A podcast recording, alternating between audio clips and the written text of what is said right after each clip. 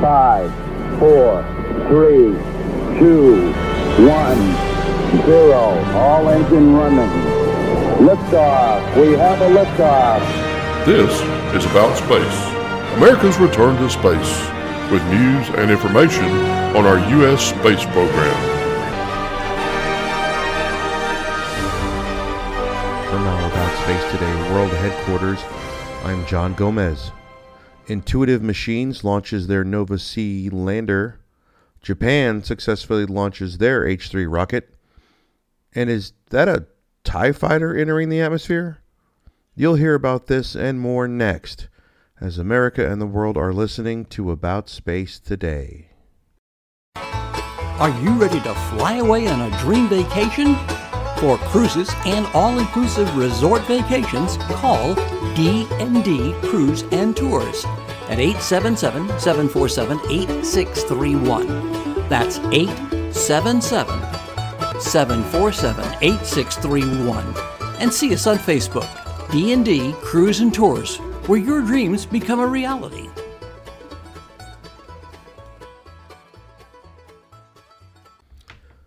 Welcome back. On Thursday, February 15th, Intuitive Machines, a Houston based company utilizing a Falcon 9 rocket from SpaceX, launched their IM 1 mission, putting the first American made lunar lander called Odysseus on the moon since Apollo 17 in 1972. Dr. Don Platt of Florida Tech talked about the importance of conducting successful tests with robots on the lunar surface. Uh, we've got to have a robot there first to kind of pave the way to to really understand what these landing sites are, and uh, uh, these can be then potential landing sites for future astronaut missions. The 14 foot tall lander is expected to enter lunar orbit 24 hours before it attempts its landing on February 22nd, about 185 miles from the lunar South Pole, which is the subject of future NASA missions to the moon. The lander has sent its first images back to Earth and recently aced a critical engine test. It's not just the lander that's going, though. Like Peregrine before it, it's carrying a hefty payload as well. A laser retroreflector array to bounce back laser beams fired from Earth, a LIDAR instrument to precisely measure the spacecraft's altitude and velocity as it descends to the lunar surface, a beacon, Lunar Node 1, to demonstrate an autonomous navigation system, and a stereo camera to capture video of the plume of dust kicked up by the lander's engines during landing. Success is never a given, though. Right, Don? We can't always expect that the first of any new type of spacecraft or space mission will be fully successful, uh, but we can hope that we can build and move towards more and more successes. It also appears we might be entering a new type of space race, one of exploration. At least, Don Platt seems to think so this is going to be a very competitive landscape here in the next decade or so, and the U.S. can't afford to really fall behind. Make sure you stay tuned to About Space today for updates on the Odyssey Lander's historic race to the moon's surface. All systems are go for launch. Main engine start. Main engine start. SRB3 点火 lift off. Solid booster ignition and lift off. H3 ロケット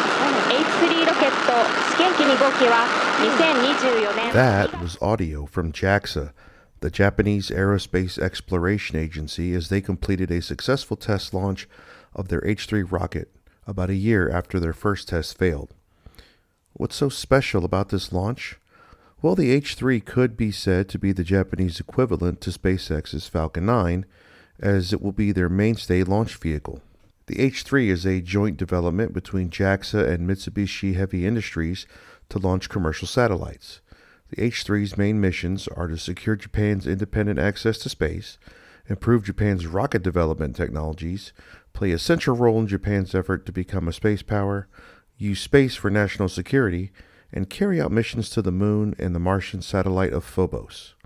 We here at About Space Today look forward to bringing you many more updates about our friends in Japan using their H 3 rocket just like SpaceX uses its Falcon 9. Finally, this week, it's a bird, it's a satellite, it's a TIE fighter from Star Wars. A large, dead satellite is tumbling toward a fiery end in Earth's atmosphere.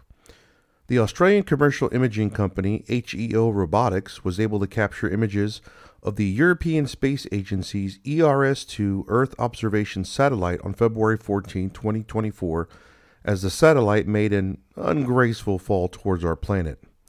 Now, while a satellite burning up harmlessly in our atmosphere is no big deal, this one has drawn attention for its striking resemblance to a TIE fighter from the film Star Wars. The satellite was launched into orbit in April 1995 and completed its mission back in 2011. Unfortunately, there's no certainty about where the satellite will land when it re enters the atmosphere, but only a small fraction of it will reach the ground. We'll keep you posted as this TIE fighter uh, satellite re enters the atmosphere later this week. Make sure you check out our Facebook page, about AboutSpace.today, for launches and landings, and invite your family and friends to listen weekly. Don't forget to listen to Special Report with David Denault and America in Space every Friday with Don Meyer. To all of our listeners around the world and here in the U.S., thanks for joining me. I'm John Gomez, and this has been About Space Today.